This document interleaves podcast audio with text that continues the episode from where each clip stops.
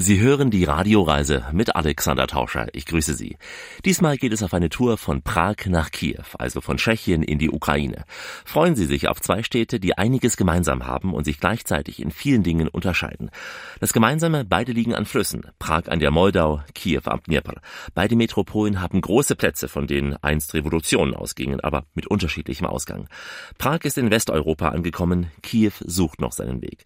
Die Politik lassen wir heute weitgehend außen vor. Wir entdecken die beiden Hauptstädte und damit auch die schönsten Orte in Prag und in Kiew. Zwei nette Damen, die werden mich in Prag und Kiew begleiten. Und los geht's gleich, sehr ausführlich mit dieser hier. Dobrý den, vážení posluchači, zdravím vás z Prahy, z krásného Česka a zdravím posluchače Radio Reise s Alexem. S Alexem, das bin ich. Und Sie sind mit dabei, das ist das Wichtigste. Also, bis gleich. Das ist die Radioreise, die Sie zu neuen Horizonten bringt und damit Reiselust wecken soll. Im Studio Alexander Tauscher.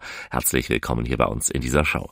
Heute können Sie sich doppelt freuen. Wir haben zwei Metropolen auf dem Programm, Prag und Kiew, die Hauptstädte von Tschechien und der Ukraine.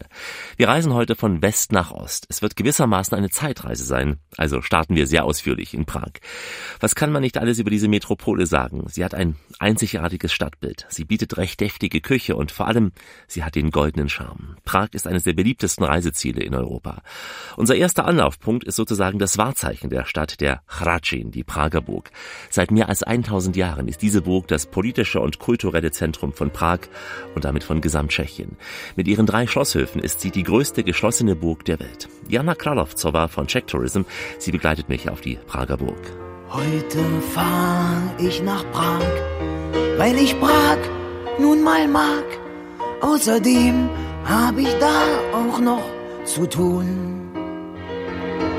Und ich tausche mein Geld auf der Bank gegen Kronenscheine ein. Es heißt die Prager Burg, aber eigentlich ist es ein Schloss, weil das wurde als Burg gebaut, aber zu einem Schloss umgebaut, also so mehrere, mehrere Umbauphasen. Und das ist wirklich wunderschön. Und nicht nur das, die ganze Burg, also der Burgkomplex oder Burgareal, sondern auch die Aussicht auf Prag, was man von hier hat, die Gärten unter der Prager Burg und überhaupt hier auch nach hinten der Platz vor der Burg und mit diesem Loretto, das gehört alles dazu, das ist wunderschön. Ja, man ist sozusagen über den Dächern, man schaut auf die Dächer drauf und sieht dann im Horizont äh, Moldau, man sieht den Petrin, hat einen besonderen Blick. Mhm, und man sieht auch die vielen Türme. Also äh, man kennt vielleicht Prag als die goldene Stadt, aber wir Tschechen sagen sehr gerne auch die hunderttürmige Stadt. Und da sieht man wirklich, wie viele Kirchen es in der Stadt gibt und überhaupt äh, Türme, sehr schöne, wie auch äh, die äh, Türme, zum Beispiel bei der Karlsbrücke und so weiter und so fort. Was sehr romantisch oder fast putzig ist, sind die roten Dächer. Das ist auch so schön, weil viele Städte sind nicht rot von, also eher weiß vielleicht oder grau, wenn man sie sich von oben aus anschaut. Aber Prag ist einfach rot oder aber goldig, wenn die Sonne scheint und all die Türme oder äh, die Dächer äh, der Kirchen dann äh, in der Sonne schön strahlen. Was sollte man auf dem Radschien anschauen? Wir sehen ja eine große Schlange auch immer an Besuchern. Wo wollen die alle hin? Die wollen natürlich rein in das Burgareal und da kann man sich also sowohl einfach die einzelnen Höfe von außen anschauen. Der Sandveitsdom gehört dazu. Das ist, glaube ich, auch ein Muss. Sowohl für die Tschechen hat das auch eine sehr große Bedeutung, als auch, glaube ich, für die ausländischen Besucher ist es sehr schön zu betrachten und auch auf die Ausstellungen äh, mitten in der Burg. Ja, das ist auch sehr schön, auch die Säle.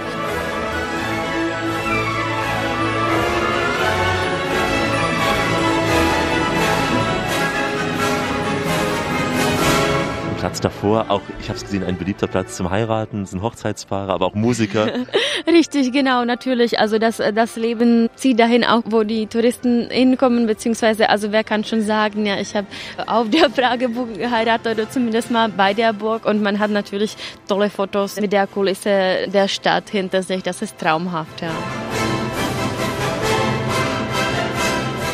Prag ist ja auch deswegen historisch, weil hier der 30-jährige Krieg begann mit dem äh, Prager Fenstersturz. Das kennt man so und das ist äh, sehr berühmt. Das war der erste und der zweite Prager, äh, Prager Sturz. Dann, aber der erste, ich glaube, sehr berühmt. Man kann das Fenster immer noch sehen und für uns Tschechen ist es sehr bekannt aus dem Geschichteunterricht, weil wir alle gelernt haben, dass sie eigentlich einer Legende nach in einer Misthalde gelandet sind. Also Zweimal ist da jemand rausgeflogen? äh, ja, ja, ja, nicht nur vor dem 30-jährigen Krieg, sondern also Prag hatte auch einen zweiten Fenstersturz. Du bist gestürzt, doch nicht gefallen und liegst nicht auf den Knien. Noch etwas äh, weiter weg ist Visegrad. Das sollte man auch besuchen, wenn man mehr Zeit hat. Visegrad, also das ist die alte Burg oder es ist das äh, Festung. Die ist für uns Tschechen oder überhaupt also sehr mit Mythen und Legenden verbunden mit der tschechischen Mythologie. Die Mauer der Festung ist immer noch da und es ist ein sehr schöner Spaziergang, also kurze, eine wunderschöne Kirche und berühmt äh, oder bedeutend ist auch der Friedhof, wo Nobelpreis, tschechische Nobelpreisträger liegen oder ähm, Komponisten, Künstler und Schriftsteller und das ist auch sehr schön überhaupt sich äh, das anzuschauen und heutzutage aber daneben ist eine Wiese, ein Park und bei schönem Wetter ist es ein sehr schöner Picknickort. Und ich freue mich auf Prag, weil ich Prag so sehr mag, diese Stadt, die mich immer schon bestach. Visegrad und die Prager Burg ein absolutes Muss für jeden Pragbesucher. Viele historische Gebäude gehören zum Komplex der Burg, zum Beispiel die Heiligkreuzkapelle und die drei Ehrenhöfe, ebenso die Nationalgalerie und der Obelisk, der an die Opfer des Ersten Weltkrieges erinnert. Einer der beliebtesten Orte ist das sogenannte Goldene Gässchen. Da werden Sie garantiert nicht alleine sein. Da zieht Sie Touristen immer hin. Und natürlich der Veitsdom. Rund um die Burg befinden sich große Gärten und äh, wenn Sie von der Moldau hochlaufen zur Burg, ja, es kann Kondition erfordern. Es geht steil nach oben zum Teil, aber es gibt ja unterwegs etliche Bierkneipen, Cafés und Restaurants. Und wir, wir gehen gleich in die Altstadt von Prag. Grüße Sie und schön, dass Sie mit uns Urlaub machen. Wir sind unschlagbar günstig. Unsere Reise ist völlig kostenfrei, aber niemals umsonst. Alexander Tauscher hier mit der Radioreise von Prag nach Kiew. Wir sind noch in der Stadt der 100 Türme und ähm, ganz sicher in einer der schönsten Städte der Welt, Prag. Die gotische Karlsbrücke ist der größte Anziehungspunkt der Stadt. Die Prager Burg, die wir eben schon besucht hatten, nebenan der Petrin, ein grüner Hügel mit Panoramablick über die Stadt an der Moldau. Wir steuern nun gemeinsam mit Jana Kralovzova das Altstädter Rathaus mit der berühmten Prager astronomischen Uhr an. Dieser Platz wird von vielen historischen Gebäuden umrahmt. Das Rathaus, die Teinkirche, die Husitenkirche St. Niklas oder auch das Palais Kinski. Mitten in diesem Ring steht das Denkmal für Jan Hus. Jan Hus, ein Theologe, Prediger und vor allem Reformator, daher auch der Name Hussitenkirche. Im frühen 20. Jahrhundert trafen sich hier auf diesem Platz jüdische Intellektuelle wie zum Beispiel Franz Kafka oder auch Albert Einstein. Darauf kommen wir später noch zu sprechen, auf das jüdische Leben in Prag. Also machen wir uns zunächst mal auf den Weg von der Burg über die Moldau hin zum Altstädter Rathaus.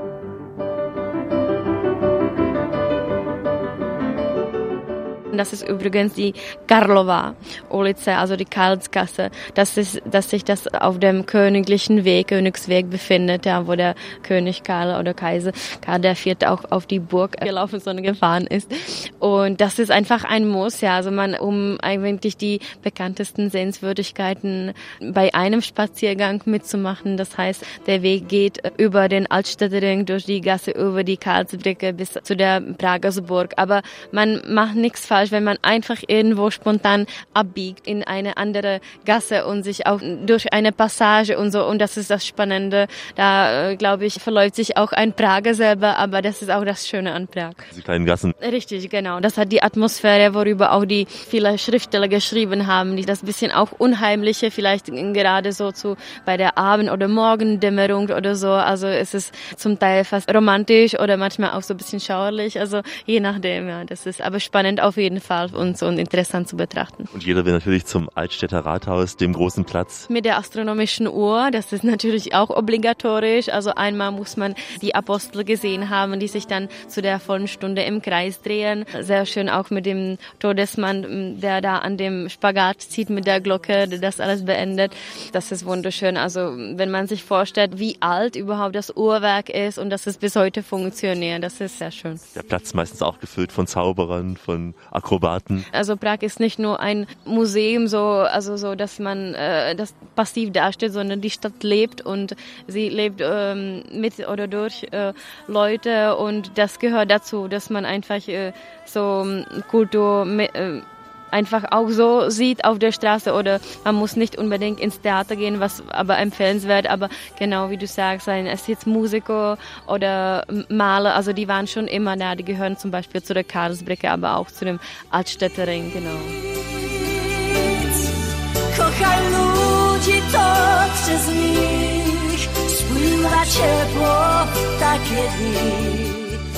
Sind auf dem Wenzelsplatz, eigentlich der Platz der Plätze in Prag. Von dem St. Wenceslav, nachdem der ganze Marktplatz benannt ist, auf Tschechisch äh, Svati Václav. Václav ist also Wenzel. Das ist eigentlich der beliebteste Treffpunkt auch der Prager. Wobei es ist jetzt nicht der Wenzel, sondern man, es ist das Pferd. Wir sagen also auf Tschechisch, dass man uns einfach bei dem Pferd trifft, beziehungsweise besser definiert unter dem Schwanz, weil ja vorne äh, bei sich die meisten Touristen aufstehen oder irgendwelche andere Veranstaltungen Veranstaltungen, wobei hinten unter dem Schwanz kein, kein Mensch steht. Also hier treffen sich eher die Einheimischen, weniger die Touristen an diesem... Sowohl als auch, ja. Es ist auch ein Ort, wo Demonstrationen stattfinden, wo zu uh, unseren alle Nationalfeiertagen Kerzen angezündet äh, werden. Hier begann ja auch eure friedliche Revolution im äh, Herbst 89. Also das ist äh, auch zum Beispiel immer jetzt äh, im Andenken an den ersten tschechoslowakischen Präsidenten, den demokratischen, also Václav Havel, werden wir öfter sehr, sehr viele äh, Kerzen angezündet, auch äh, Blumen hingelegt, auch in Herzenform, weil das auch eines der Wahrzeichen von Havel ist. wenn man heute so wie wir eine halbe Stunde Zeit hat, was würdest du empfehlen? Sollte man shoppen gehen? Sollte man sich in ein Café setzen? Was ist hier das Schönste an diesem Platz? Ich gehe sehr gerne immer dann einmal links abbiegen durch die Passage Lucerna, dass man in der Wojitschkova Straße, in der Straßenbahnstraße landet. Da gibt es auch sehr nette Cafés. Powidltaczkam aus der schönen Tschechoslowakei schmecken noch viel besser als die feinste Bäckerei. Denn so ein Tatschkel, so ein Pomidores, das ist doch wirklich etwas Pyramidales. Und immer denk ich, wenn ich Bojena erblick, Powidl, Tatschkan, Tatschkan ist das allerhöchste Glück. Prag lebt auch in den Bierhäusern. Ufleko, das berühmteste? Ganz ehrlich, ich habe äh, so etwa 200 Meter davon lange gewohnt als oh. Student. Ich wurde täglich gefragt, wo ist dieses Ufleko? Aber ich war aber noch nie da. Ich habe es mir für dieses Jahr vorgenommen, es, weil es wirklich bis heute äh, sehr beliebt und sehr, sehr gut ist. Also ich muss, es liegt vielleicht daran, dass ich kein Biertrinker bin. Aber ich bin gebürtige Tschechin. Ich bin ja Fan von Webschewa, Jelly und Knedliki und Zwitschkova. Mhm. Sollte man auf jeden Fall essen. Das Bier genießt man am besten zu dieser Hausmannskoch. Das gehört auch dazu. Also das kann ich so als nicht Biertrinker auch bestätigen, weil zum Beispiel zu den Knödeln und Kraut, das wir auch haben, das gehört wunderbar dazu. Aber auch die Weinliebhaber kommen auf seine Kost. Zu einigen typischen Gerichten kann man Wein auch sehr gut verkosten. Welchen Schnaps sollte man, wenn man ihn trinkt, hier trinken nach dem Essen? es kommt drauf an. Also wir befinden uns hier zwischen zwei Schnapsregionen in dem Sinne, dass man halt den Becherowka aus dem westlich, aus der westlichen Grenze kennt, ja, also aus Karlsbad, Krötulike. Auch im Osten hat man aber den Obstschnaps wie vor allem berühmt Slivovec. Das bleibt einem überlassen, was ihm seine Zunge rät. Hat sie das nicht schön gesagt, unsere Johanna? Mir hat gleich nach der Ankunft der Taxifahrer voller Stolz gesagt, dass in Prag das Bier viel günstiger sei als manches alkoholfreie Getränk. Naja, kein Wunder. Wir sind ja auch im Land des Bieres. In Farbe und Stereo, garantiert aus der Anstalt und das mit privat geprüfter Qualität. Mit einem Wort Radioreise. Hier ist Alexander Tauscher mit einem Rundgang durch Prag, die goldene Stadt, die geprägt ist von Gotik und Barock. Prag war einst ein großes Zentrum auch der jüdischen Welt, die älteste aktive Synagoge der Welt und der alte jüdische Friedhof. Sie zeugen noch von dieser Zeit. Also gehen wir jetzt mit Jana ins jüdische Viertel von Prag.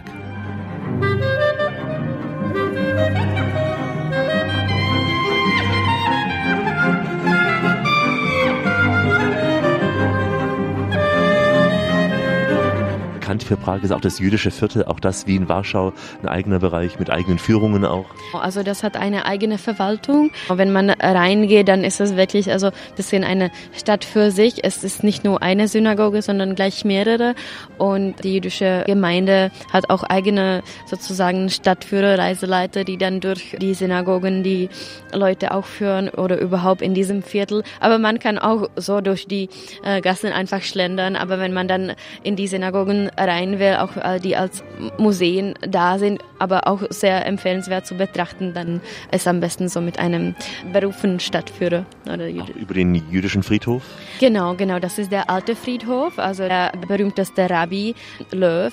Sein Grab hatte, der dadurch bekannt ist, dass er diesen künstlichen Menschen, der Golem, belebt hat und der Legende nach, also der diese Erdenmensch, also der Golem, wurde mittels eines Schems, einer Kugel in dem Stirnloch belebt und irgendwo ist der, dieser Schem verloren gegangen. Also falls den jemand jetzt in Prag finden sollte, dann hat er, na ich weiß nicht ob Glück, jedenfalls Verantwortung für diesen Golem und damit so eine Herrschaft über die ganze Welt. Wir kennen die Novaks, die Novaks aus Prag.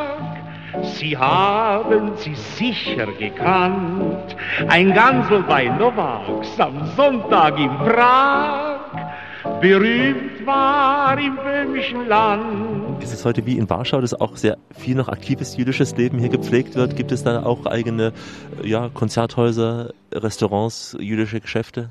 Also die Gemeinde äh, funktioniert, die lädt, also wenn man durch die Gasse schlendert, man kann schon so die typischen Juden mit den Hütern oder so mit den typischen Frisuren auch sehen, genau, das ist und ein, also ein kulturelles Leben gibt es auf jeden Fall. Wenn ich einmal reich wär, oje bidi bidi bidi bidi bidi bidi bom.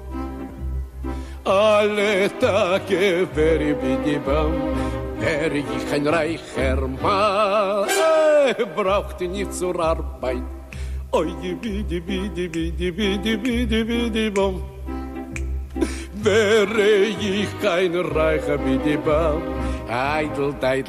Was vielleicht einige nicht kennen, ist äh, bezüglich Kafka, weil das ist der berühmteste jüdische Schriftsteller. Also in dem jüdischen Viertel befindet sich das Kafka-Haus, die Kafka-Gesellschaft. Allerdings liegt das Kafka-Museum woanders, an dem Moldau-Ufer, auf der anderen Seite.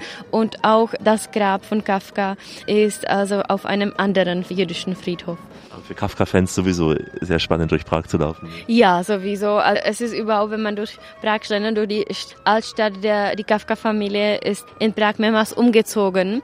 Man kennt das Haus um Minute zu Minute. Aber es gibt noch andere Orte, also wo die Familie Kafka gewohnt hat. Also man kann durch Prag schlendern und die einzelnen Stationen dann so betrachten. Franz Kafka ist eben angesprochen worden.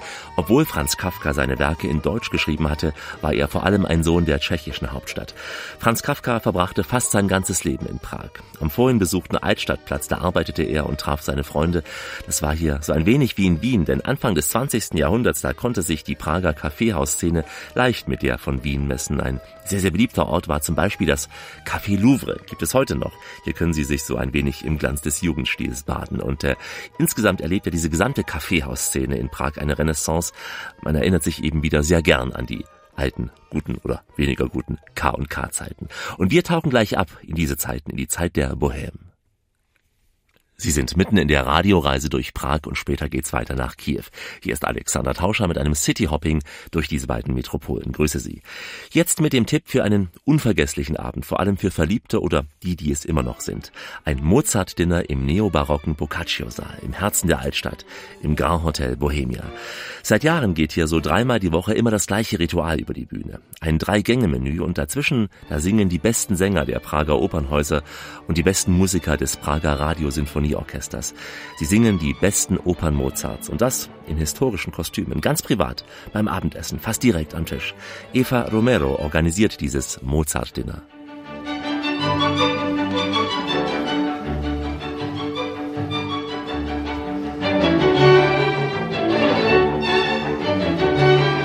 Es ist im Grand Hotel Bohemia. Das Saal selber hat eine großartige äh, Historie. Im, zwischen den Kriegen haben sie sich äh, die Hochgesellschaft hier getroffen. Auch der damalige Präsident äh, Masaryk, Tomáš Garrigue Masaryk, und sie haben hier gefeiert und großartige Partys gehabt. Partys gehabt, Dankeschön. Und äh, dann sind die Kommunisten gekommen und äh, haben hier die Kommunisten gefeiert, aber leider Sie haben sich um die Gebäude nicht so gekümmert und in 20 Jahren war es in so einem schlechten Zustand, dass sie es schließen müssten. Ja. Und dann nach der Wende, nach dem äh, Jahr 89, haben sie äh, das Saal neu rekonstruiert und äh, seitdem können sie hier äh, wieder das Saal vermieten. Und äh, das Mozart funktioniert ab dem September 2012 sehr regelmäßig. Wir machen es hier einmal bis dreimal äh, die Woche und ich glaube, dass es eigentlich sehr gut funktioniert und die Gäste, die das Mozart Dinner hier besuchen, sind sehr zufrieden und sie können die Historie der Stadt Prag hier lernen und auch äh, das äh, Mozart-Werk, weil Mozart war sehr eng mit Prag verbunden und äh, dass es ein sehr interessantes Abend für die ausländischen Gäste sein kann. Mozart auch gerne in Prag war? Ja, ja, sehr, sehr gerne. Er war hier sogar in der Zeit, in der er in Wien sehr große Probleme gehabt, ist er nach Prag gegangen und er hat hier auch ein paar Premieren gehabt, zum Beispiel Don Giovanni hier in der Nähe in dem Theater und äh, er hat hier ein paar Jahre gelebt in Prag. Ein Grand Hotel, aber wie ein Theater hier. Also es gibt Logen, in denen man sitzen kann, wie beim Wiener Opernball und diesen großen Ballraum. Es ist wie eine Verkleinerung von äh, einem Opernsaal, ja. Und äh, es macht die großartige Stimmung hier. Die auch erinnert noch an die Zeit der Bohème.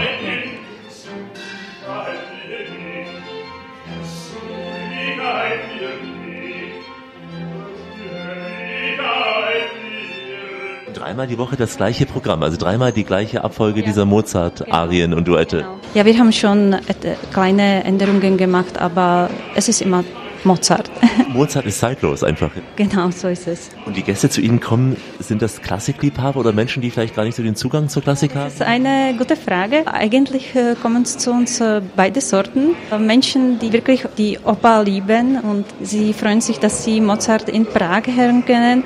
Aber dann auch Menschen, die zum ersten Mal zur Opera gehen und die genießen es wirklich, weil es ist so eine Form, die nicht so schwierig ist äh, und auch nicht so lang. Normalerweise die Oper dauert dauert zwischen zwei bis drei Stunden, ja, auch Wagner auch mehr, ja. Genau, Wagner kann vier Stunden dauern. Genau, und äh, Sie können es wirklich hier genießen, weil es ist so eine leichte Form und es ist auch die Interaktion mit dem Publikum und wir machen die Open Singer, machen auch viele Witze und es ist wirklich eine leichte Form, aber mit die Künstler, die äh, Mozart darstellen hier, das, die sind wirklich großartig, ja, das ist, die Niveau ist sehr, sehr hoch. Ganz tolle Stimmen, beide, aber auch charmant, Witz, Esprit. Wer war es heute gewesen? Daniel Klansky, der kommt aus einer sehr berühmten tschechischen Musikfamilie. Sein Vater ist ein sehr berühmter tschechischer äh, Pianist und die Daniela Koperova, die Nationaltheater in Prag, äh, regelmäßig auftritt. Die beiden Schauspielern ja auch sehr gut. Also nicht nur der Gesang war umwerfend, aber auch die Bewegung auf der Bühne, das Schauspielerische auch.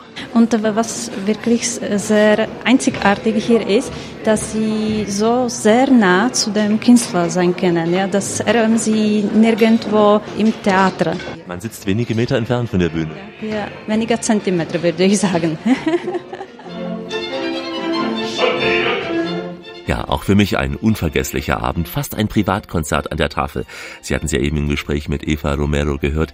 Die Sänger kommen zum Teil bis auf ein paar Zentimeter an den Tisch heran. Das alles in einem Saal, der ein Mythos in Prag ist. Denn hier gingen ganz früher in K&K-Zeiten große Partys und Shows mit Dinner über die Bühne. Und an eben diese K&K-Zeiten erinnert auch das immer feste Menü. Ein Menü inspiriert von der tschechischen und der österreichischen Küche. Es gibt da Erbsensuppe mit Crotons, geschmorte Rinderbacken in Rotwein und Thymian mit Sellerie-Kartoffelpüree und dann hausgemachten Apfelstrudel mit Mandeln und Vanillesoße.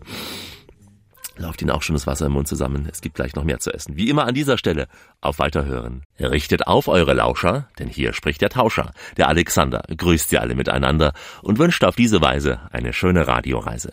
Heute eine Reise von Prag nach Kiew. Zwei Metropolen an zwei Flüssen. Zwei Hauptstädte in Mittel- und Osteuropa. Beide kamen aus dem Osten und wollen mehr oder weniger in Richtung Westen gehen. Eine ist schon sehr weit im Westen, nämlich Prag. Wir sind in der Stadt der vielen Türme und Kirchen. Viele Kirchen, Klöster und Paläste in Tschechien wurden ja im Barockstil gebaut. Das liegt ganz klar an der Zeit der Habsburger in Böhmen und Mähren. Vor allem nach dem Sieg gegen die protestantischen Stände, da setzten sie die katholische Kirche durch und damals wurde der Barock zum prägenden Stil. Es entstanden extrem prächtige Gebäude, die wir heute auch noch bewundern können. Damals wollten die Herrscher die Untertanen so zur Gottesfurcht erziehen. So ein Prachtstück besuchen wir jetzt, das Schloss Troja am Rande von Prag. Wenzel Adelbert Graf von Sternberg, er ließ hier im 17. Jahrhundert eine richtig schöne Sommerresidenz mitten im Park bauen. Maria Smetanova führt uns durch diese Anlage.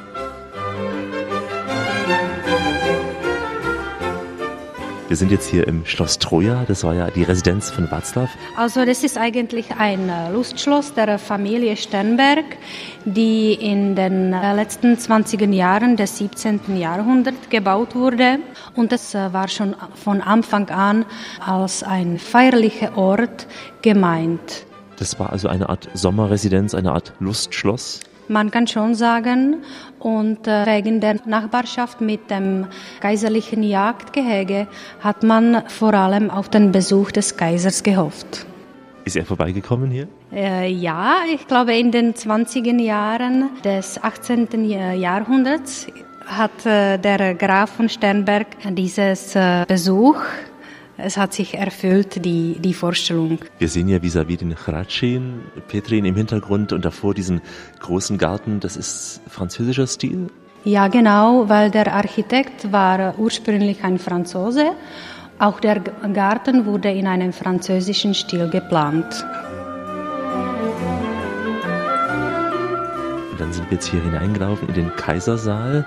Der hat ja eine besondere Architektur. Er hat Wände, die viel höher wirken und die Decke, als sie in Wahrheit ist. Das ist durch Malerei ganz geschickt gemacht worden. Ja, genau. Das ist das Prinzip des äh, illusiven Barockmalerei was man eigentlich äh, vor allem in Bologna zur Zeit studierte.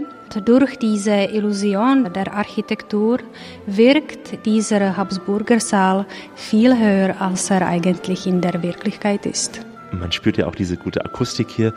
Wird hier klassische Musik aufgeführt? Gibt es klassische Festivals hier drin? Es gibt Konzerte hier in, in dem Saal, aber auch Hochzeiten und solche Veranstaltungen. Wenn wir über Prag und die Musikfestivals reden, muss natürlich das internationale Festival Prager Frühling genannt werden. Das ist nicht nur Klassik, aber vor allem das größte Festival überhaupt in Tschechien, bekannt auf der ganzen Welt inzwischen seit Jahrzehnten. Das Festival hat all die politischen Umbrüche überlebt, dank eben der begeisterten Zuhörer. Zuhörer begeistert, so wie Sie hier alle bei der Radioreise. Sie hören Rias, eine Reise in absoluter Schönheit. Prag und Kiew, heute bei uns in der Show. Die längste Zeit halten wir uns in Prag auf. Hier ist Alex Tauscher, grüße Sie. Die Festung Hradschin, die größte geschlossene Burg der Welt, hoch über Prag. Eine kulinarische Hochburg ist Prag sicher nicht, aber mit Sicherheit werden Sie hier nicht verhungern werden. Im Zentrum, auf beiden Seiten der Moldau, da reiht sich ein Restaurant an das nächste. In Tschechien, da isst man deftig. Schon die Vorspeisen sind herzhaft. Beliebt sind Linsen, Kraut und Kartoffelsuppe.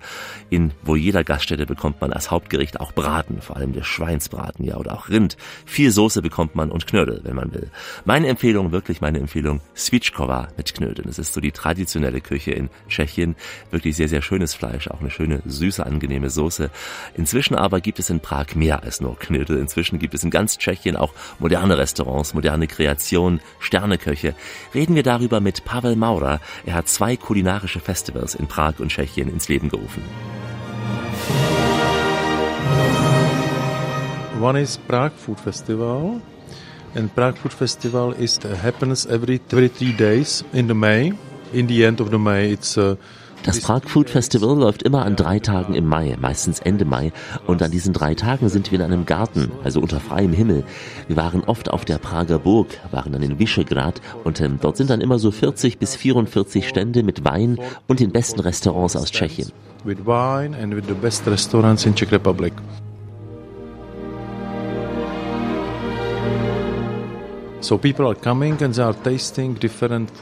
Die Menschen kommen also zu uns, probieren die unterschiedlichen Küchen, den Wein oder auch das Bier. Es gibt auch Kochshows mit den Michelin-Köchen und den interessantesten Köchen aus Tschechien.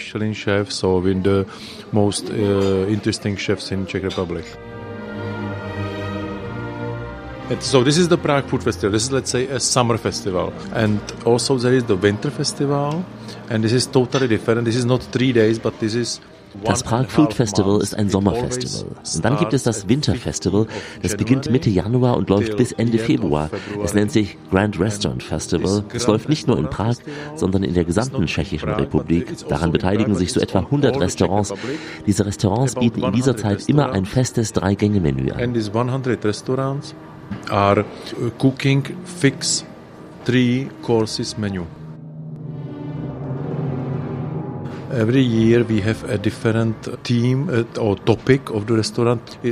Jedes Jahr haben wir ein anderes Thema, zum Beispiel Barock auf dem Teller. Also da bitten wir die Köche, ein Menü zu kreieren mit barocken Zutaten oder auch barocken Kreationen. Barock,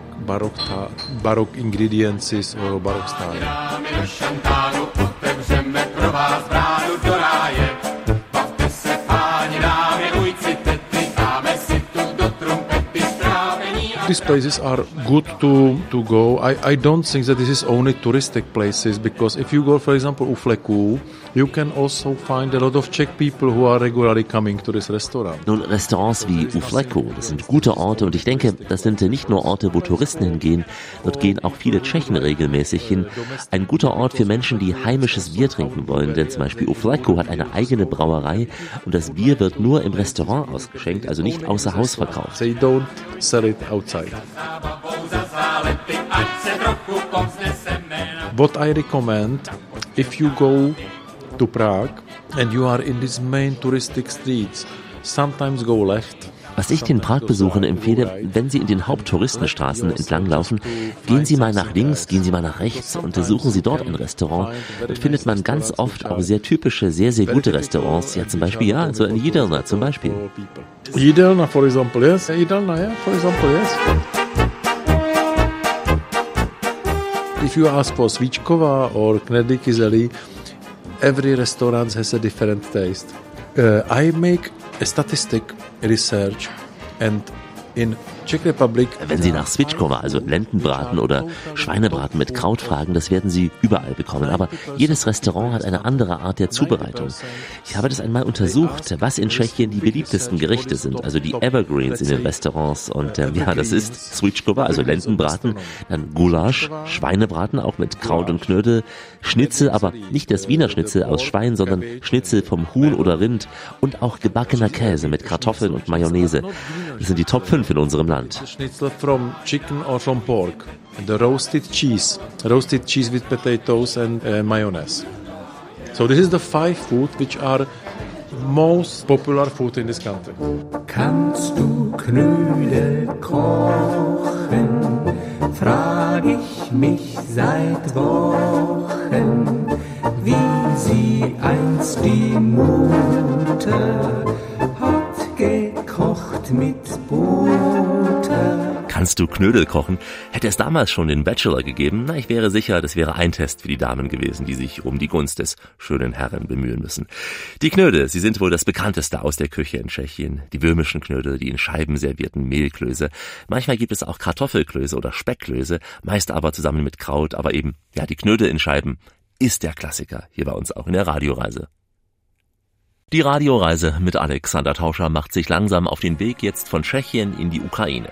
Wir durchqueren die Slowakei und überqueren eine EU-Außengrenze, die uns gewissermaßen nach Osteuropa bringt, in ein sehr gespaltenes Land.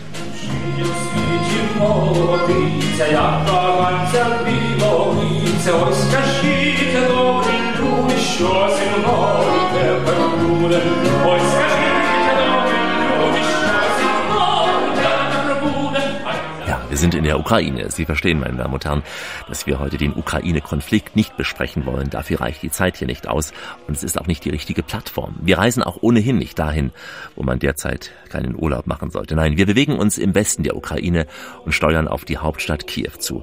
Und das tun wir mit gut gefülltem Magen und gehen nun mal in der Ukraine gleich zu Beginn gut essen. Die Köchin Lena präsentiert uns ihre ukrainischen Spezialitäten. Ich kann es kaum erwarten, bis es den von mir so heiß geliebten Borsch gibt. Borsch und Vareniki auch so eine russische und ukrainische Spezialität, gefüllt mit Pilzen und Fleisch und äh, auch möglich mit Konfitüre oder Quark, die Wareniki. Auf einem Flusskreuzfahrtschiff gibt Henry dann noch gemeinsam mit den russischen Köchen eine Art, ja, Kleinkurs für die Gäste, die es auch mal selbst machen wollen. Und ähm, musikalisch stimmen wir uns nun ein auf das zweite Ziel dieser Reise. Oh,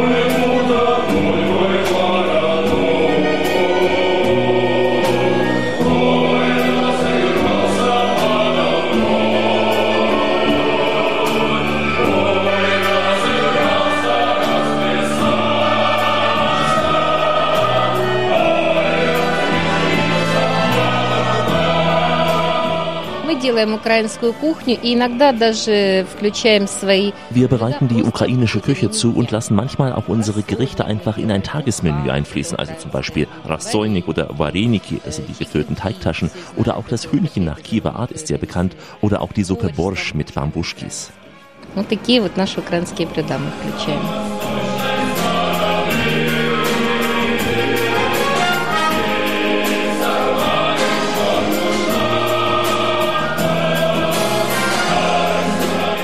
борщ с пампушками, да, это самое знаменитое украинское блюдо. Есть зеленый и красный. Красный борщ. Der rote Borsch wird aus roter Beete gemacht, der grüne aus Spinat, Eiern und Kartoffeln.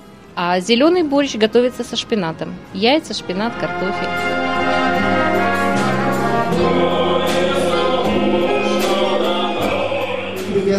Das ist das, was eigentlich die Großmutter sie übergibt das direkt dann der jüngeren Generation. Und so geht das immer, immer weiter bei den Varenikis. Das bleibt eigentlich ein Familienrezept, das bleibt eigentlich ein Familiengeheimnis.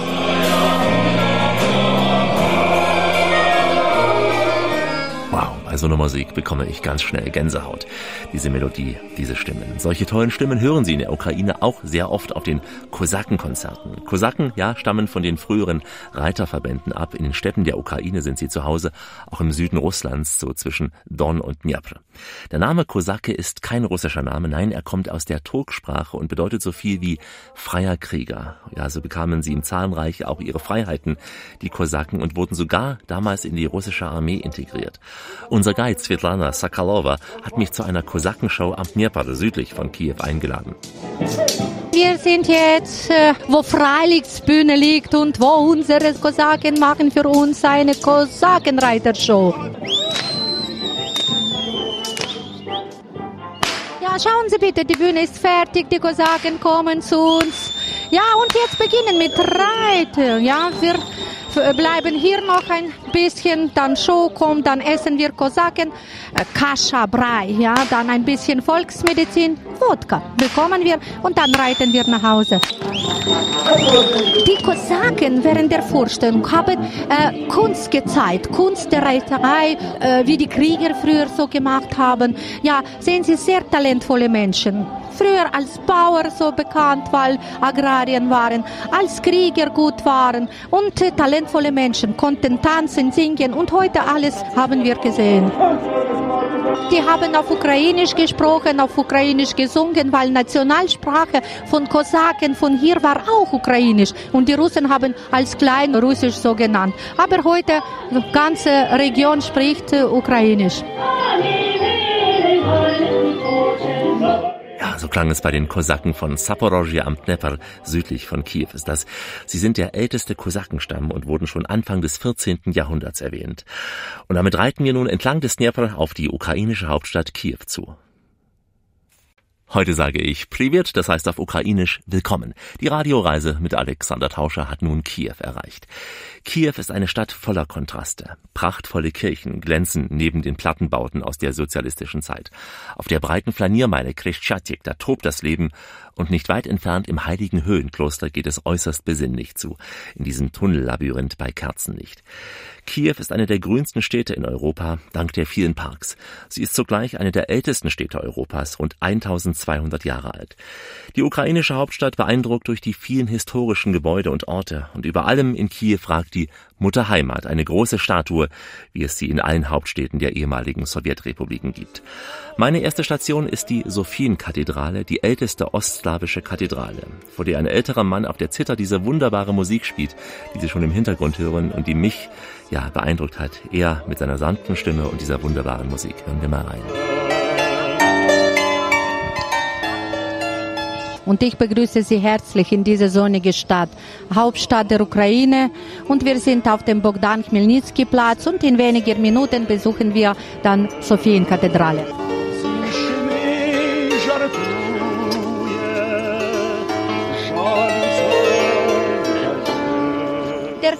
Jaroslav der Weise war der Begründer von dieser Kathedrale. Das ist ein 11. Jahrhundert. Es ist ukrainisches Barock. Nun, heute die Kathedrale als Museum ist seit 1934 steht unter staatlichem Denkmalschutz und auch UNESCO-Schutz.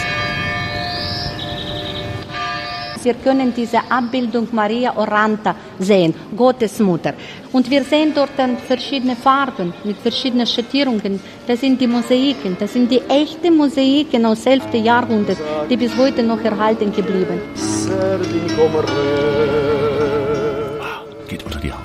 Ich hatte Kiew bei traumhaftem Wetter erlebt. Blauer Himmel, grüne Bäume und die goldenen Kuppeln der Kirchen, die in der Sonne glänzen. Erst recht glänzen die Kuppeln der Kirchen vor dem weltberühmten Höhenkloster. Es ist eines der ältesten russisch-orthodoxen Klöster, entstanden in der Kiewer Rus und das war im Mittelalter ein Großreich, sozusagen ein Vorläuferstaat von Russland, der Ukraine und Weißrussland was ja nebenbei bemerkt auch zeigt, dass die Ukraine und Russland dieselben Wurzeln haben. Man müsste es begreifen auf beiden Seiten. Dieses Höhenkloster ist ein Muss für jeden Touristen, der nach Kiew kommt, meint Svetlana.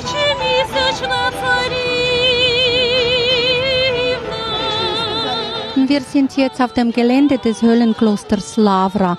Gründungsdatum von Lavra ja 1051. Es gibt oberes Gelände und unteres Gelände, wo die Höhlen liegen. Im Zentrum des, äh, Territoriums hier oben befindet sich noch Maria Himmelfahrtskathedrale.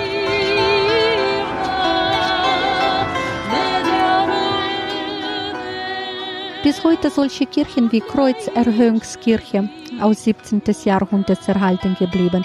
Eine Kirche für alle Heiligen oder Refektoriumskirche. In diesen Kirchen haben wir Gottesdienste heute. In der sowjetischen Zeit, das ganze Gelände war nur das Museum. Wir konnten auch die Höhlen sehen. Eine kleine Gruppe von Mönchen hier gelebt und die haben wie Führungen gemacht. Aber mit der Zeit, natürlich, die Mönche wurden von Stadt nicht unterstützt und die haben dieses Territorium verlassen und dann lebten in anderen Klostern. Ja, Svetlana sagte es eben, zu Sowjetzeiten war das Kloster nur ein Museum. Erst seit 1988, also mit der politischen Wende unter Gorbatschow, lebten wieder Mönche hier in diesem Höhenkloster. Die Radioreise mit Alexander Tauscher geht langsam in die Schlussetappe. Heute eine Tour von Prag nach Kiew, auch gewissermaßen eine Zeitreise. Wir hatten ja in Prag vor allem den Barock aus K&K-Zeiten und erleben in Kiew vor allem die alte orthodoxe Geschichte und die jüngere Geschichte, die leider mit sehr viel Leid verbunden ist. Und damit meine ich gar nicht den Konflikt mit Russland, sondern auch die Geschichte des Zweiten Weltkrieges. Denn die Ukraine war neben Weißrussland und dem Baltikum eine der Hauptkriegsschauplätze im Zweiten Weltkrieg mit Millionen von Toten und zerstörten Städten. Hier kämpften nicht nur die Truppen der Roten Armee gegen die deutsche Wehrmacht, sondern auch die Waffen-SS gegen die Partisanen. Und schon zehn Jahre vor dem Zweiten Weltkrieg gab es großes Leid in der Ukraine. Gleich neben dem Höhenkloster in Kiew befindet sich nämlich ein Mahnmal, das uns daran erinnert. Svetlana Sakalova.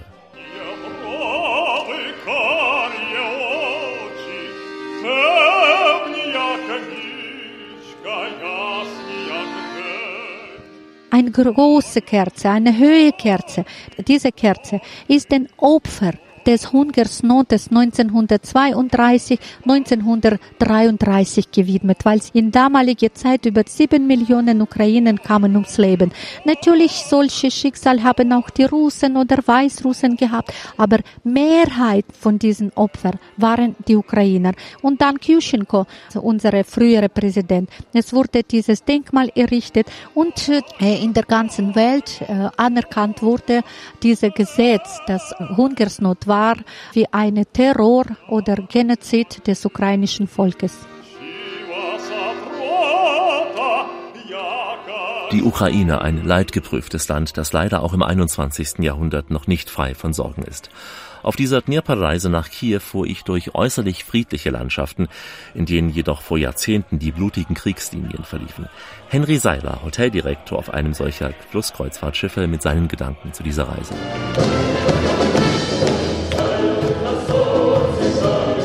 Es gibt wenige Kriegszeugen, die selbst hier gekämpft haben, aber es gibt natürlich sehr, sehr viele Gäste, die Familienangehörige, die in der Zeit des Zweiten Weltkrieges direkt auch hier in dieser Gegend gewesen sind. Äh, sie kommen mit, mit guten Gedanken hierher, dass man sagt, ja, hier war ein Familienangehöriger. Das ist ein Teil der Geschichte. Und man geht hier offen mit um und man hat überhaupt kein Gefühl, dass man sagt, ach, der Deutsche ist hier. Ganz im Gegenteil. Es ist ein unglaublich gastfreundliches, äh, schönes Land und äh, die Menschen, besonders die Generation, die jetzt heranwächst, die zeigt das.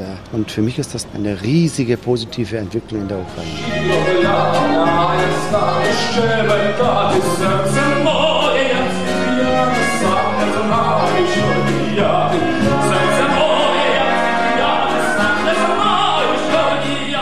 Seit dem Jahr 1991 ist Kiew die Hauptstadt der Ukraine. Seit dieser Zeit wurden viele unter Stalin zerstörte Bauwerke wieder errichtet, zum Beispiel das Michaelskloster oder auch die Christi Geburtskirche. Kiew hat sich westlich entwickelt, der Khreshchatyk mit seinen vielen Restaurants und Geschäften. Die Ukraine holte den Sieg beim Eurovision Song Contest, holte die Fußball-Europameisterschaft ins Land. Der Euro-Maidan-Platz, er steht für die Unabhängigkeit der Ukraine und dafür, dass die Ukraine in einem geeinten Europa ihren Platz finden will. Dieser Platz wurde immer wieder zum Schauplatz der Massenproteste. Im Jahr 2004, da waren es die Proteste gegen die Fälschungen bei der Parlamentswahl und ab Dezember 2013 waren es die Proteste, die zum Sturz der Janukowitsch-Regierung führten.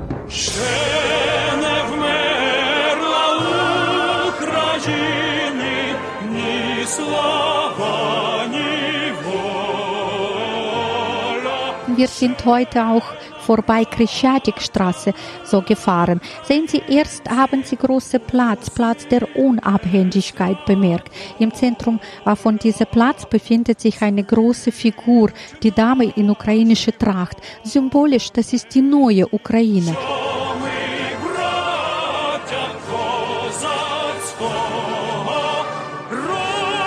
Die neue Ukraine. Möge sie im 21. Jahrhundert eine bessere Zukunft haben als die Vergangenheit, vor allem im 20. Jahrhundert. Das waren jetzt in Kiew nur ein paar Orte, die jeden bewegen.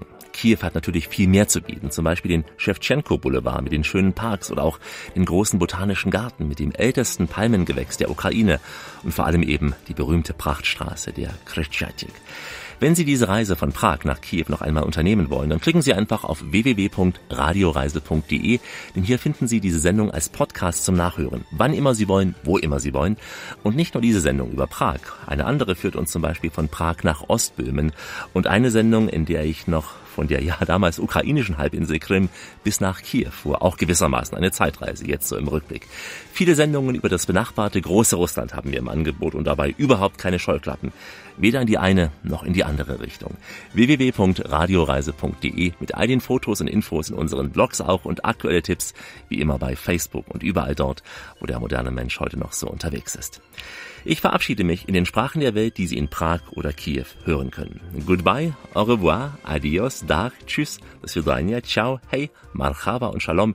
In Prag sagt man ihnen Nastedanau und in Kiew sagt man ihnen do Dopobache.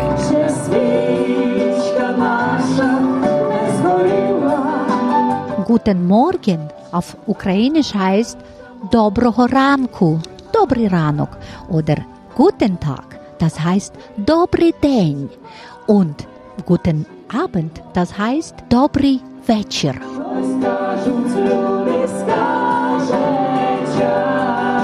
Viele können schon auch sagen, ich liebe dich. Naja, auf Russisch alle haben schon gelernt. Я люблю тебя. Und auf Ukrainisch, я кохаю тебе. Nur das sagen und die Augen sofort erzählen, dass wirklich große Liebe gibt. Ja, Kochania. Die Liebe heißt Kochania auf Ukrainisch. Sie haben schon auch kennengelernt verschiedene Toste und die Russen sagen immer Na здоровье und bei uns nur einziges Wort, Budmo. In diesem Wort gibt es alles. Gute Gesundheit, Glück, alles Gute in der Familie. Budmo das ist nur einziges Wort, aber alle Wärme drin im Glas sind. Budmo! Hey! Budmo! Hey! Budmo!